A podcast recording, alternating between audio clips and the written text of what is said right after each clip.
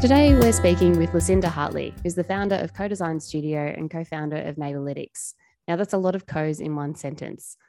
Lucinda is an urban designer turned entrepreneur and uses big data to measure the quality of life and well-being in neighbourhoods. Lucinda is also one of our first guests to have her own TED Talk. We're extremely excited to bring you this interview today and hope you enjoy the discussion. Welcome to the show, Lucinda. Thanks for having me, Jess. It's nice to be here. Now, would you mind just giving everyone um, a bit of a background around your experience and your career path? Because from what I understand, it hasn't been a very clear trajectory. You've had a very different uh, career background to a lot of people in, in our industry.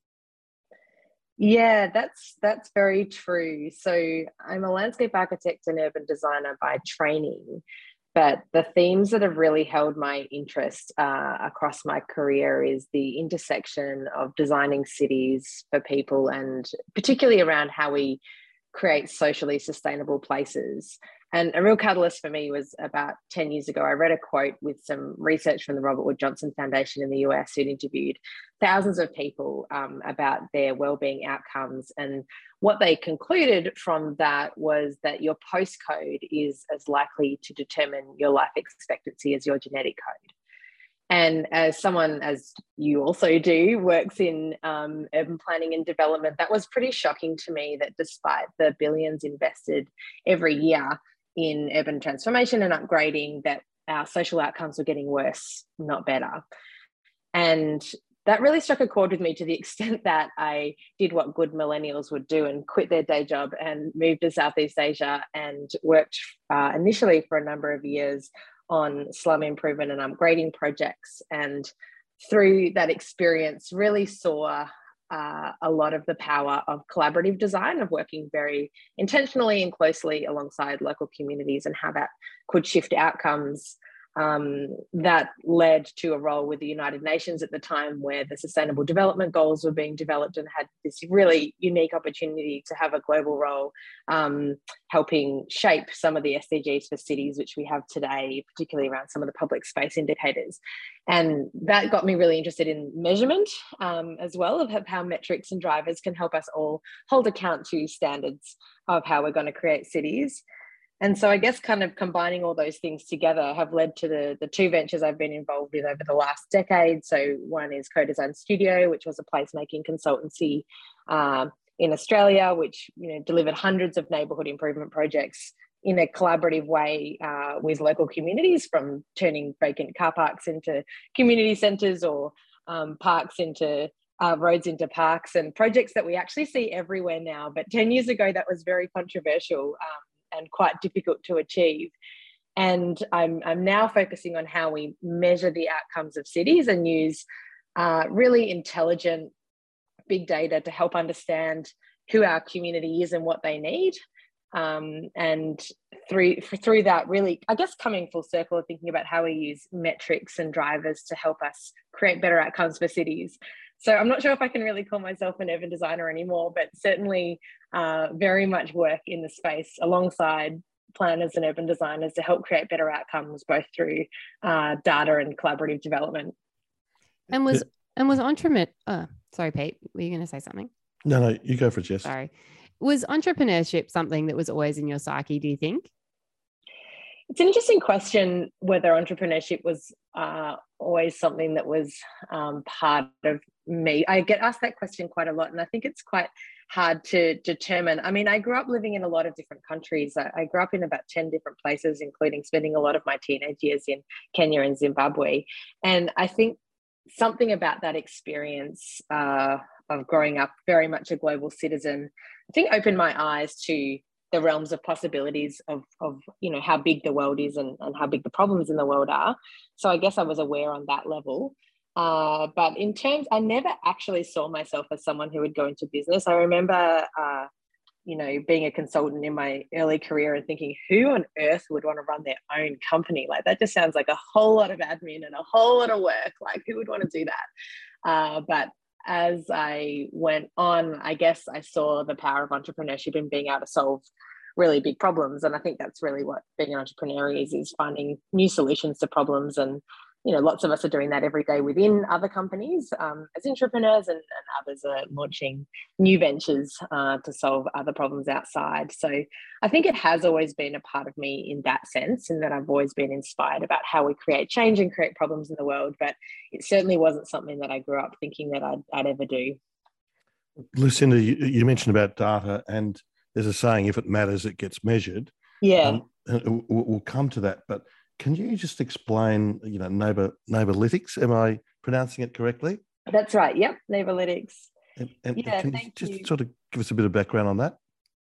Thanks, Peter. Neighbourlytics is a social analytics platform for neighborhoods, and we solve what we call the human data gap that exists in the property sector and urban development. So, most of the data that we use to make decisions in our work relates only to the physical environment. So, we look at land use zoning, we look at property prices, we look at transport patterns. But what we don't look at is the community, the culture, the experience, the lifestyle and what we know is if we're designing places for people, it's really hard to do that without any data about the people. You know, if you look at the parallel in product design, or, you know, if you were designing an app, you'd never dream of designing an app without a really intelligent understanding of who your customer was and what they needed. But in planning and development, we, we do that every day to some level, uh, not because we don't care. I think we care deeply, but because the data isn't available, we've got the census, which is, you know, at the moment recent, but often up to five years old. And it also only tells a story about residents and who lives there, not who uses the neighborhood, who works there, what people's lifestyle preferences and behaviors are. And so Neighbourlytics solves that problem by tapping into a whole range of big data that we have available to us every day through social media, web-based interactions and smartphones, and combines that into data sets that help us answer who the community is and what they need. And so, Lucinda, how does that data actually help us understand what residents need? So, one of the things that's really interesting when we're thinking about what information and data that we need to create decisions is that there's a big difference between what we say, our opinion, and what we do. And an example I often give of that is that if you ask me in a survey how often I go to the gym, I'm probably going to tell you what I want you to think about me or how often I go running rather than what I actually do. But if you looked at my Strava account or if you looked at my cell phone location, you would actually see what I actually did. And so, if we're trying to design a, a, place, let's say we're looking at a new park, we're looking at a streetscape upgrade or a transit infrastructure project, and we want to know what is going to create the best outcomes for people in this place, we would really need to understand how that place was used right now, as well as some trends for how it might be likely to be used in the future. So that information tells us where people spend time. Uh, it could be what they what they spend money on. Uh, it could be their lifestyle values. So whether one neighborhood, you know, people are interested in fitness and dog walking, and in another neighborhood, it's more about um, family and um, activities at home. So it helps us understand the persona of the of the community, and and that then helps us understand what those particular asset needs are. So perhaps there's needs for um, you know, cafes and hospitality, or there might be lifestyle needs. So there might be needs for particular activities and activation in parks and public spaces. And so the the big data can help us uh, at a very local level understand and map uh, those community needs in a way that's actually very difficult to get from survey information because you're typically only surveying less than 1% of the population. We thank Victorian Planning Reports, our very first supporter. If you want the A to Z of planning decisions in Victoria and excellent editorials, please get yourself a subscription to the VPRs. Details on our website. This podcast is supported by our wonderful friends at One Mile Grid.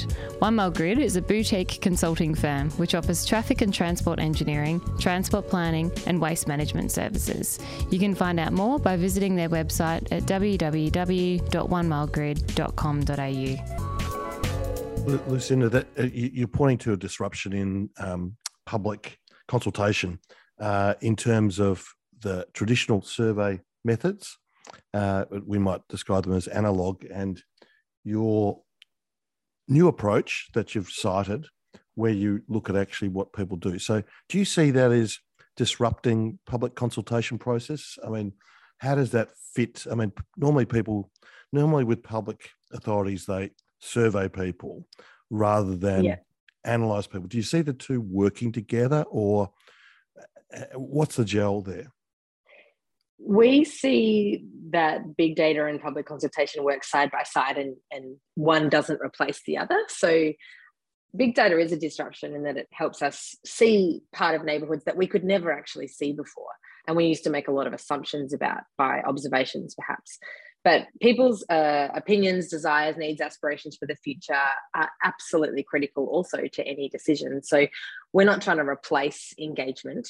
Um, but we we just hold in balance that engagement is often um, uh, very limited in the uh, number of people that you can access, or the people you know whose education and language might make it um, accessible to them. And also, it's a, it's talking to opinions, needs, and aspirations, which is really really important to to understand and pay attention to. But it, it tells one side of the story, as our behaviour and lifestyle patterns tell us the other side of the story. So we very much see those things as complementary and working together. And I'll just jump in there again, Lucinda. It, it, your approach might get rid of some of the bias in the traditional methods, in that yeah. the people who want things uh, and know how the system works typically get the airtime or get the attention, whereas a lot of more uh, passive people or who uh, maybe come from cultural backgrounds where they're scared of authorities um, do you see where I'm going with this? Yeah, absolutely. I think it's really important that we look at all the data that we have available for making decisions and what we know from the big data record, particularly if we're looking at information that comes from aggregated mobile phones and, and things like that, that we avoid having a bias around language or education and participation, because even people from very low social, social economic circumstances um, will generally have a smartphone and, and be participating in a data set that way.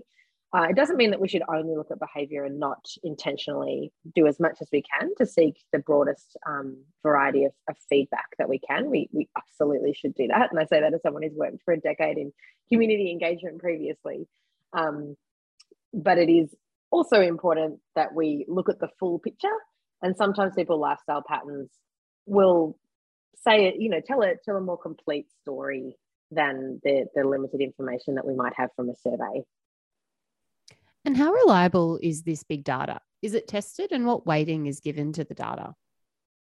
So we look in terms of how we look at how reliable the data is, we look at a lot of global research that's emerging around how you can use, you know, mathematics and advanced analytics to describe human behavior. A lot of that research comes out of MIT's Human Dynamics Lab.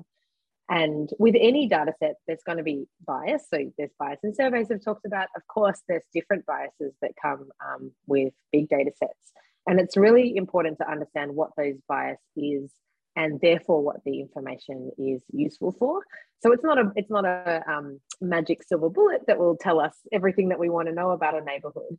But for example, if you look at Instagram, now, Instagram is, of course, a very biased data set. People generally are going to put photos up of things to show that they were somewhere, they were with someone, they were doing something.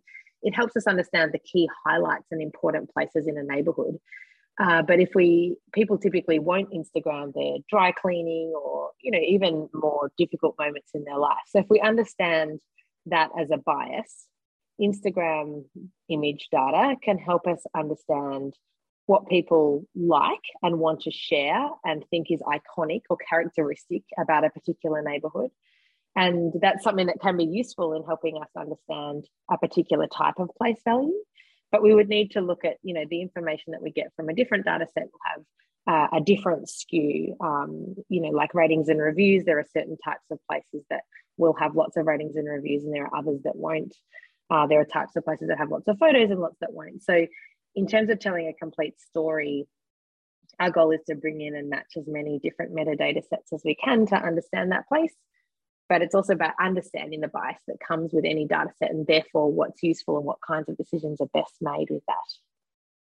It's a bit. It's a problem with open source data like that, Lucinda. I mean, for example, I'm not invested in social media at all. I, I, I just find it, you know, uh, not not my cup of tea. You, you post the odd photo, Pete. I've seen a few. Very rarely, Jess. Very rarely. My life is so boring. But now, now listen. We, we've had all this. Now, I'm going to bring a skeptical note here. Um, t- so we've had this sort of techno approach to planning before. Uh, we've had people walking around in lab coats with uh, big mainframe computers. You probably don't know this, Jess, but there used to be all these films that I used to see when I was at school um, of people going around, people wearing glasses, looking at data reels, saying that they were planning uh, our, our cities in a in a scientific way, uh, and that we would all benefit from that. You know what I'm talking about, Lucinda. Mm, yeah, I uh, uh, do. so there, there is a bit of a pushback on the data approach. Like, for example, not all communities are uniform. Um, sometimes build it and they will come, maybe. Uh, what, what, what do you think? I mean, uh, my skepticism of, I mean, I like big data. I see everything you're saying, but there's a certain skepticism. What, what do you say to that? I think it's always helpful to healthy to be skeptical, but I think you're asking a different question there. So you're talking about data generative design as to whether I could I could ask a computer model to design the ideal neighborhood for me. And the question I would have with that is I would be skeptical because I would say, well, designing for who, designing for what context, is there such thing as a perfect neighborhood? And increasingly we see automated generative design in say architecture because there is less constraints often of an internal building than there is of a neighborhood or a plan that has many more factors around people coming and going and transit and water management and land use and all of these other things what we're talking about at Neighbourlytics is not so much predictive design, but really good context analysis.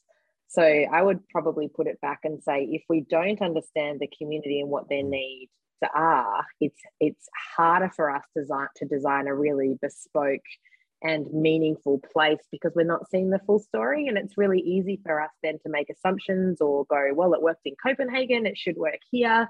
Yeah. When we're glossing over the assumptions about the cultural and lifestyle needs of a particular place are, are really different. So we Mm. see ourselves as a critical input into that customer research phase to help understand the full complete story.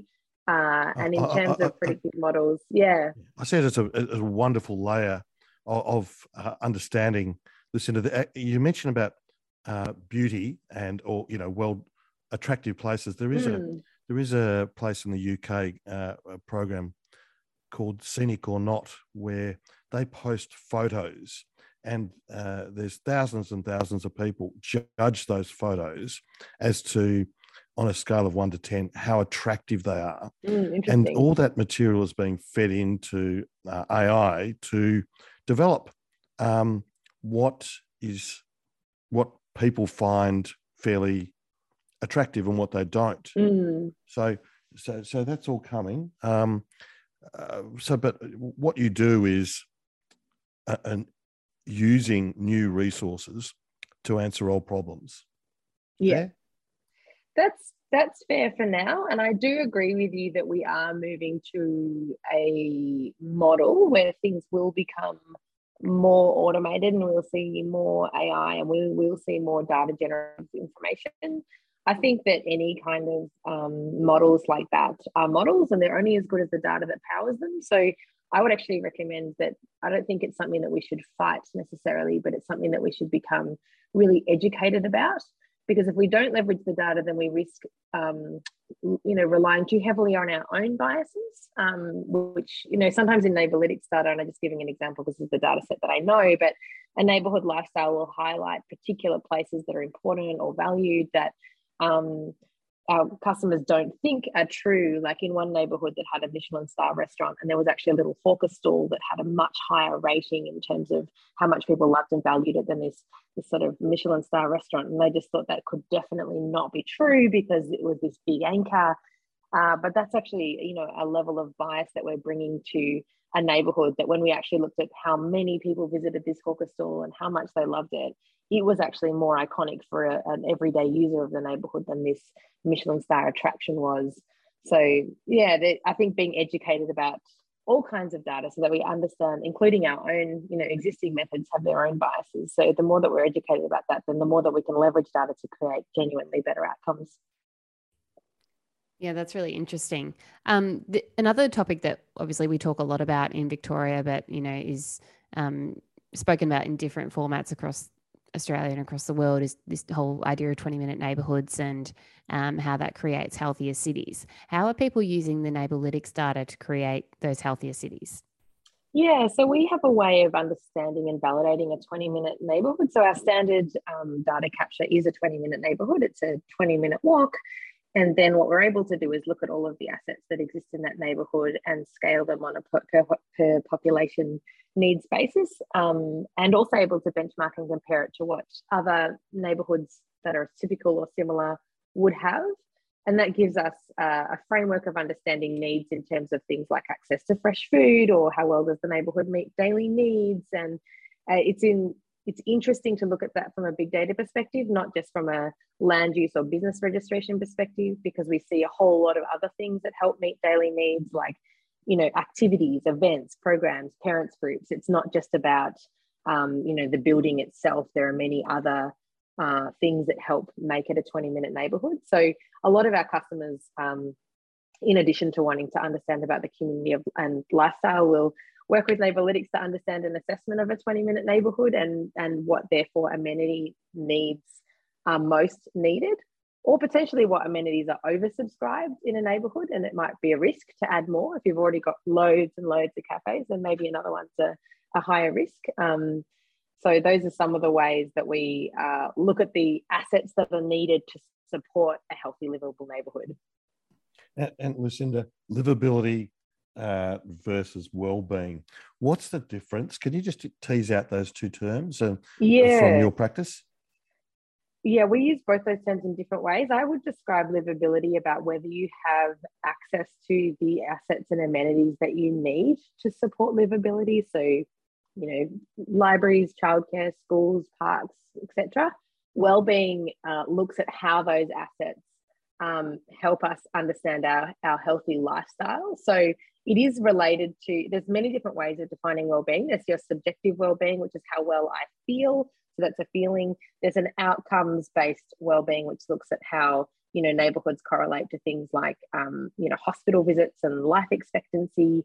And then there's perhaps an input well-being which is what the side of that that Neighbourlytics um, looks at is to whether or not you have the right mix of assets and amenities in your neighborhood to support your well-being so that comes down to what are the sort of social determinants of health, uh, the place-based social determinants of health in a neighbourhood.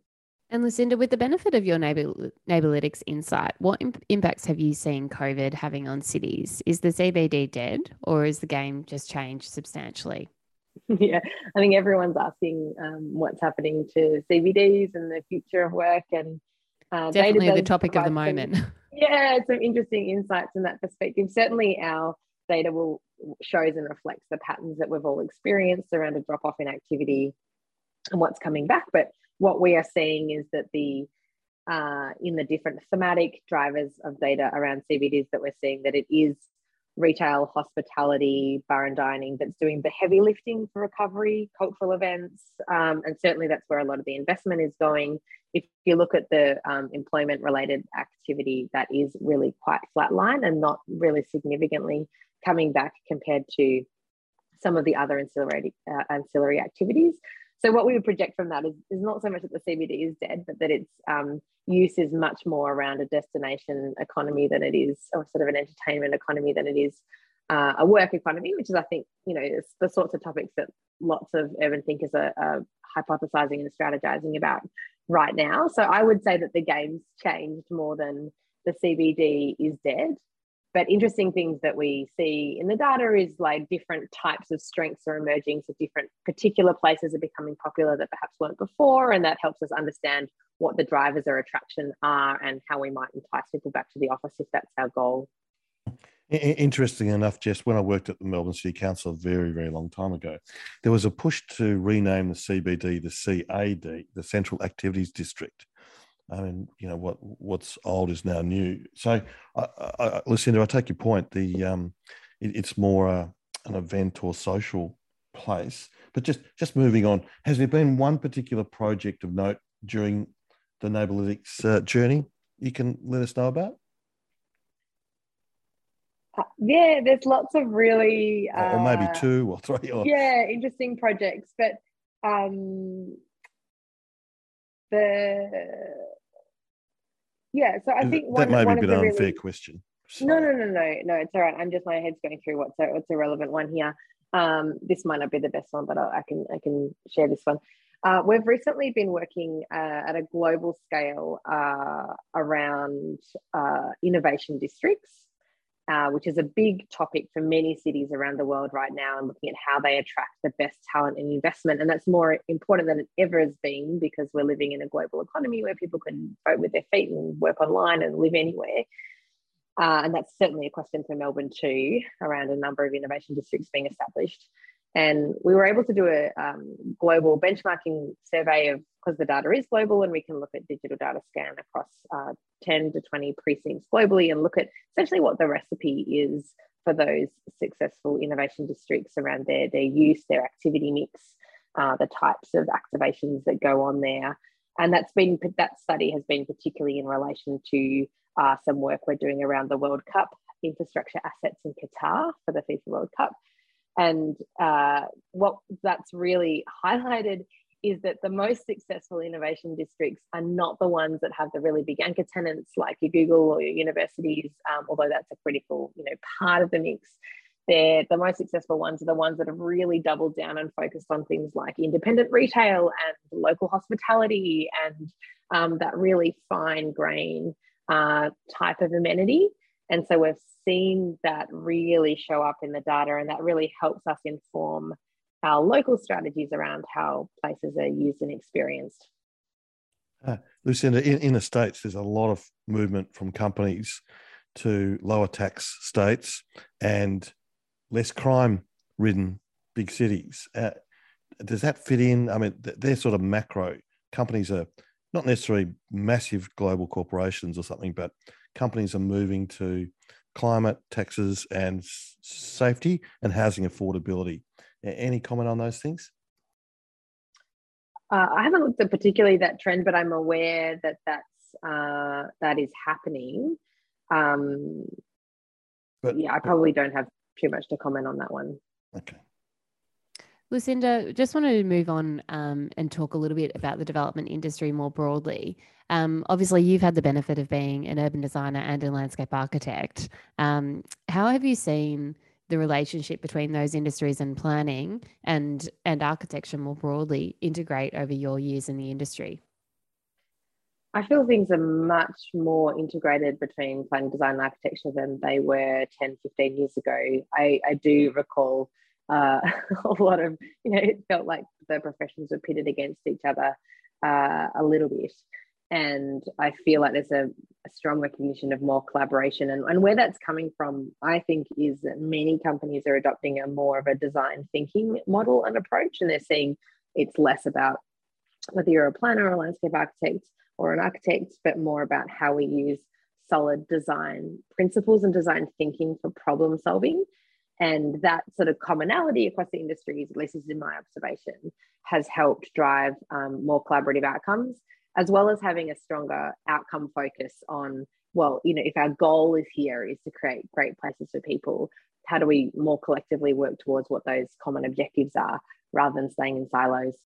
Lucinda, what your company does is fantastic, I think, because it it enables, say, strategic planners or city managers or whole organizations to get really up to date information and analysis and brings the data because the, one of the problems I see is that it's hard for say grunt planners and I don't mean that in a bad sense but you know people working in local government or state government to be able to be enriched by receiving that data or, or, or having a link person explain it and give them confidence to it um, how does that sound?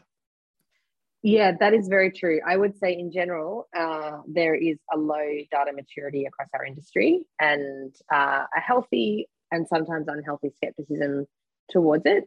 And that's a that's just a reflection of where I think our industry is at. I think some other industries, particularly like financial industries, financial services, have gone through a digital transformation much earlier and have adopted a lot more automation and AI in the way that they work, you know, from 10 years ago.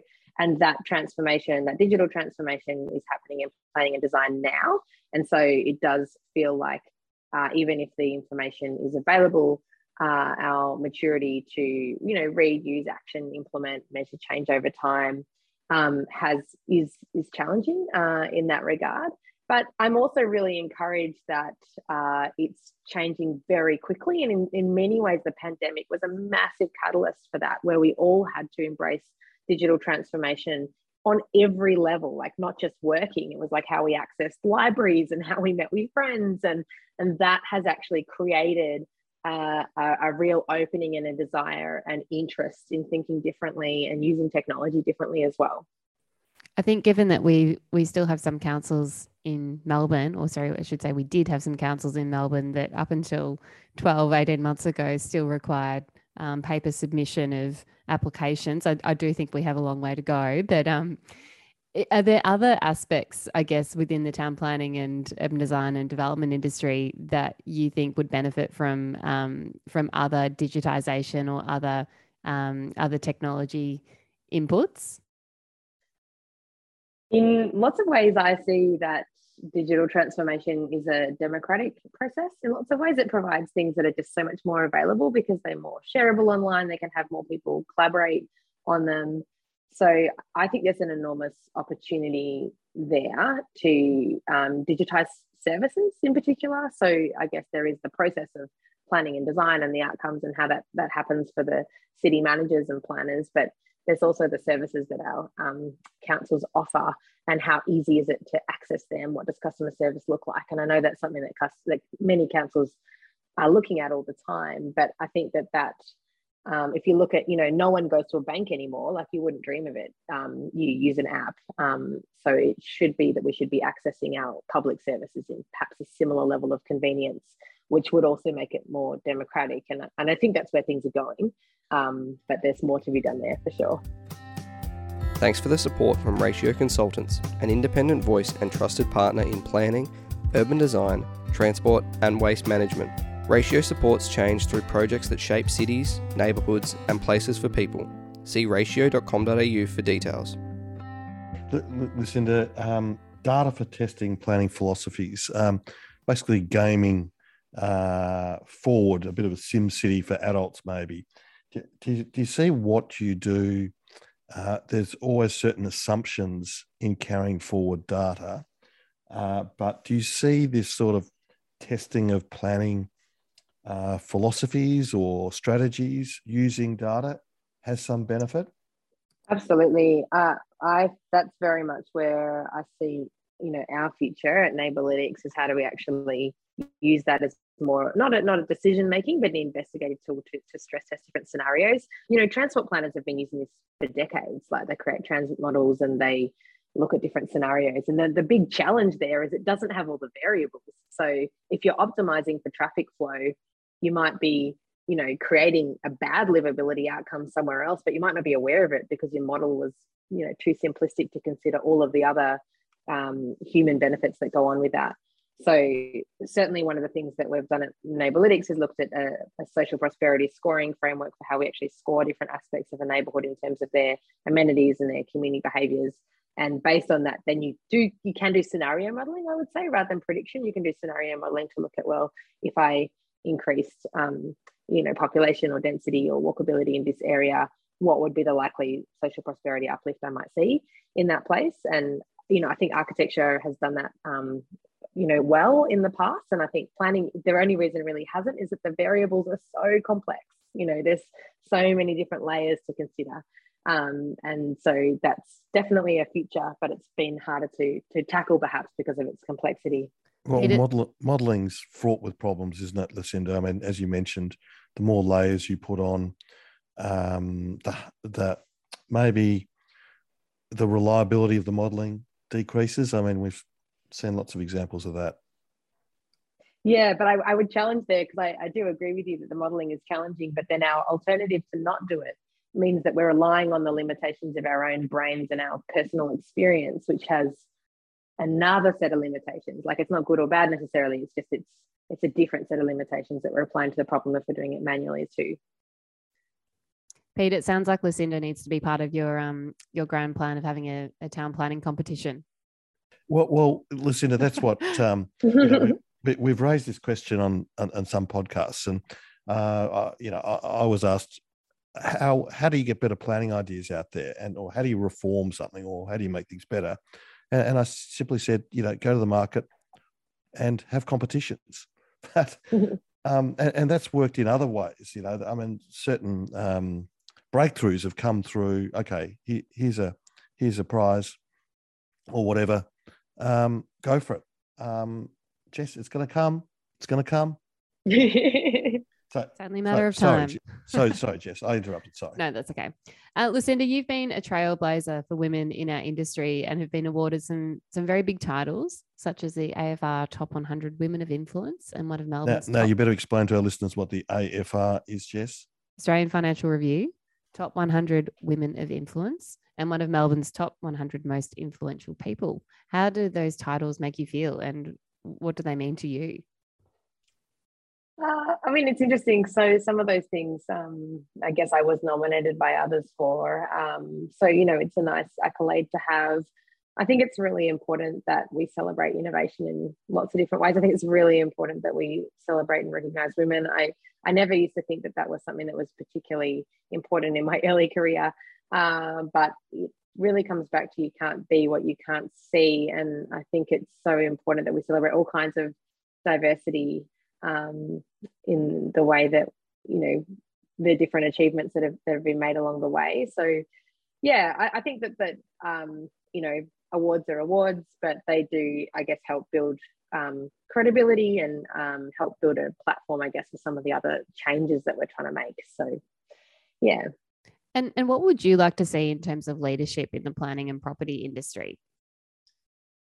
Uh, that's an interesting question around leadership in the planning and property industry. I, I would like to see a lot more diversity. I, I feel like we are a very white uh, profession, and, and, I say that as someone who is white, um, middle class, and all of those other privileges that come with that. Um, but we, because of that, you know, we have this inherent biases that that come with the way that we would make decisions or what we think good looks like and the places that we draw inspiration from. So i do think that is shifting as our profession becomes you know more diverse over time.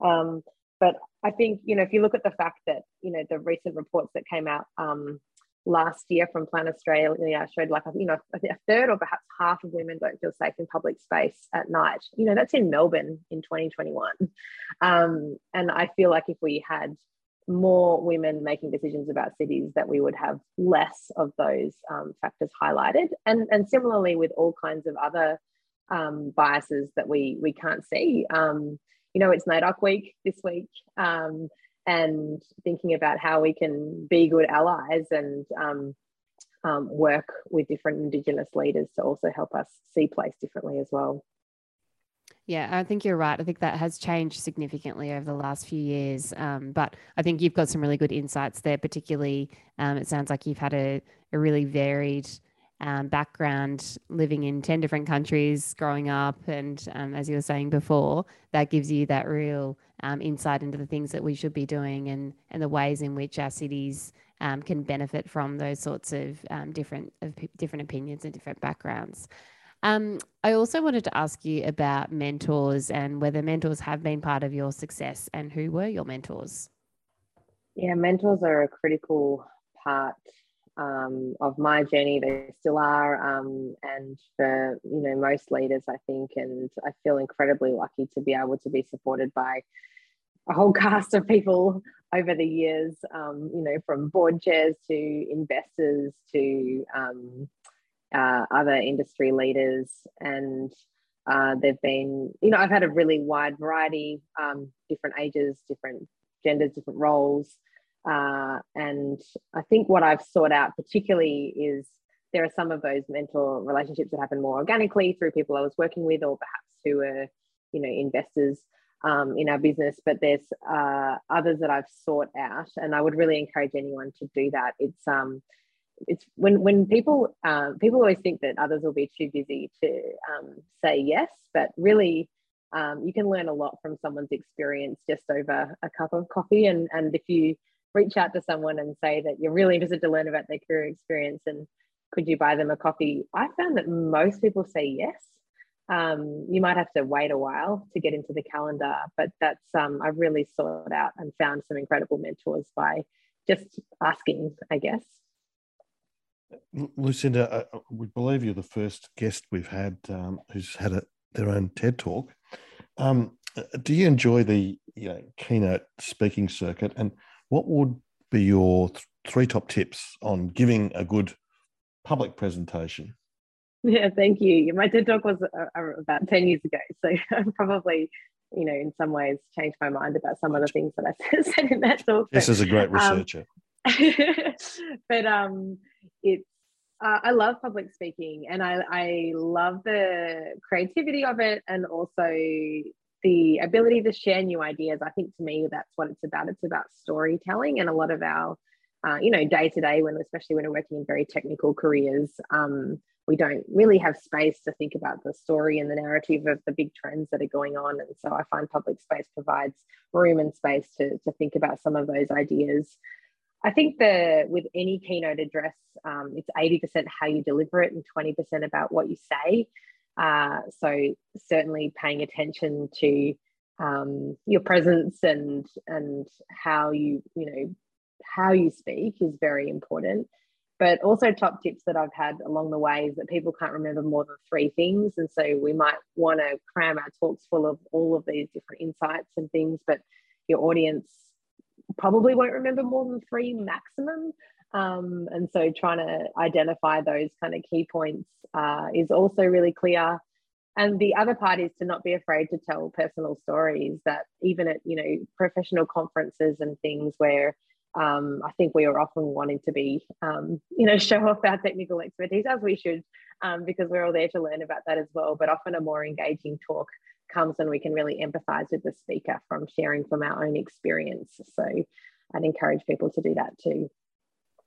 I think storytelling has been a common theme through some of our more recent podcasts as well, Pete. Um, the importance of it and and the fact that we we think overall it seems to be a bit of a dying art in the in the way in which we do it and and the purpose of it. So I'm really glad to hear you say that. I think that's a really really good tip. Um, what is your advice for pursuing the exciting path of entrepreneurship? I think if anyone knew how difficult entrepreneurship was, they wouldn't start. So maybe that's a good thing to, to not, not research it too much um, because uh, you'll start. Uh, I always come from the perspective from a quote that someone told me once is that you can't steer a parked car, so you have to start moving. And so if you overthink it, you'll never move. Um, but you'll learn a lot once you start moving and you'll learn how to steer and grow. So my advice would be that if you've got any kind of inkling of an idea, to get moving with what the first steps are that you could take, and the rest will become much clearer once you start rather than trying to work it out before you begin. Great, great, great advice, Lucinda. I love that little anecdote, anecdote about the car. Now, now, Lucinda, we've reached podcast extra culture corner, which is in the final quarter of the podcast. How do you refresh and relax? I relax by running actually, which I know is a very active thing to do, but it's quite meditative for me. And I, you know, run pretty slowly. Uh, I've always been a runner, but in more recent years, I've got involved in long distance running. So that creates space in my schedule where um, I have time either by myself or with friends where I can get out, particularly into nature. Um, and uh, I use that time to listen to podcasts and helps keep fit. So that's one way that I try to create space to um, relax. And uh, interesting on that, on about five years ago, I decided that exercise was going to become a non-negotiable part of my schedule. That um, you know, with family and work, it's always like the first thing to go. And I decided that it had to come first, even if that meant like pushing client deadlines back. And I've managed to stick to that so far. So um, you know, maybe my clients aren't very happy about that, but it's. Uh, I'm sure they're happy. If, I'm, I'm, I'm, sure they're happy if you're happy because you'll be more productive and more energetic and, and, and well-being. Do you think? Yeah, I think so. That's that's my goal anyway. and something you've um, read, seen, watched, listened to, experienced lately that might be of interest to our listeners? Yeah, so I two things that I've uh, been spending time on recently. One is an app called Mojo, which was created by Ben Crowe, who's Ash Barty's mindset coach. And I love him. Yeah, it's a bit of a step by step guide to applying different um, performance mindsets. And I found that enormously helpful, particularly coming out of the pandemic, where I think a lot of us are not feeling particularly energized and inspired. It's just a different way of reframing the things that you can control and not control in your life. So that's a, a good one to download. And, and I've also just coincidentally um, finished, just finished reading or listening to actually on an audiobook while I run. Um, Stan Grant's Australia Day, and that's probably an irrelevant one because it's NAIDOC Week this week. But uh, it's been, yeah, I think it's just helpful to get different perspectives, um, particularly different Indigenous and Aboriginal stories. So, love Stan Grant's work, and um, that was a, a, book that I recently read too. Uh, and Jess, your podcast podcast extras and and listeners, Jess has just been made a partner at the firm she uh, she's with, Tract. Yeah, congratulations, so congratulations to, Thank to that. You. And uh, long, yeah, you'll be a great partner, Jess. And something that you've been doing or watching, or you know, whatever, Jess. Uh, I've got two things. Um, I've just finished a wonderful series on Netflix called The Staircase, which is based on a, um, a documentary by the same name, but the um, the Netflix version is has Colin Firth and um, Toni Collette and a few other great actors and actresses in it. Um, it's about a, a, murder on a staircase, um, as the name suggests, but highly recommend that. Really, really good one. Um, and just running. I've um, I recently got back into running as well, and um, definitely not doing the, the kind of Ks that Lucinda's doing, but um, slowly and surely, I'm trying to build up to you know probably getting back into doing a fun run or something over the next uh, six, 12 months. So um, let's just say it's been a very inactive uh, past 12 months. So it's nice to be back out on the pavement. What about you, Pete? Uh, a, cu- a, couple of things, Jess. I'm, I'm reading a fantastic book, How the World Really Works by Vaclav Smil. Uh, he looks at uh, how the world really works in four great transitions of civilization in population, agriculture, energy, and economics and how that they've all transformed the way we live. Uh, and he, he indicates that you know we've all got masses amount of information at our fingertips, but you know very few of us understand how actually things work. And it's it's a really good informative read for the lay reader, uh, particularly about you know issues that are in the press a lot, such as energy transition. Uh, very, very sobering reading.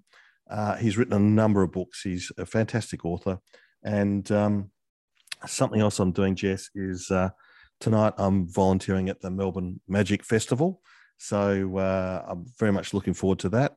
And uh, we, L- we lucky hope... my microphone was on mute then because I was giggling away. No, no, no. I, I, love Lucinda. Do you like magic?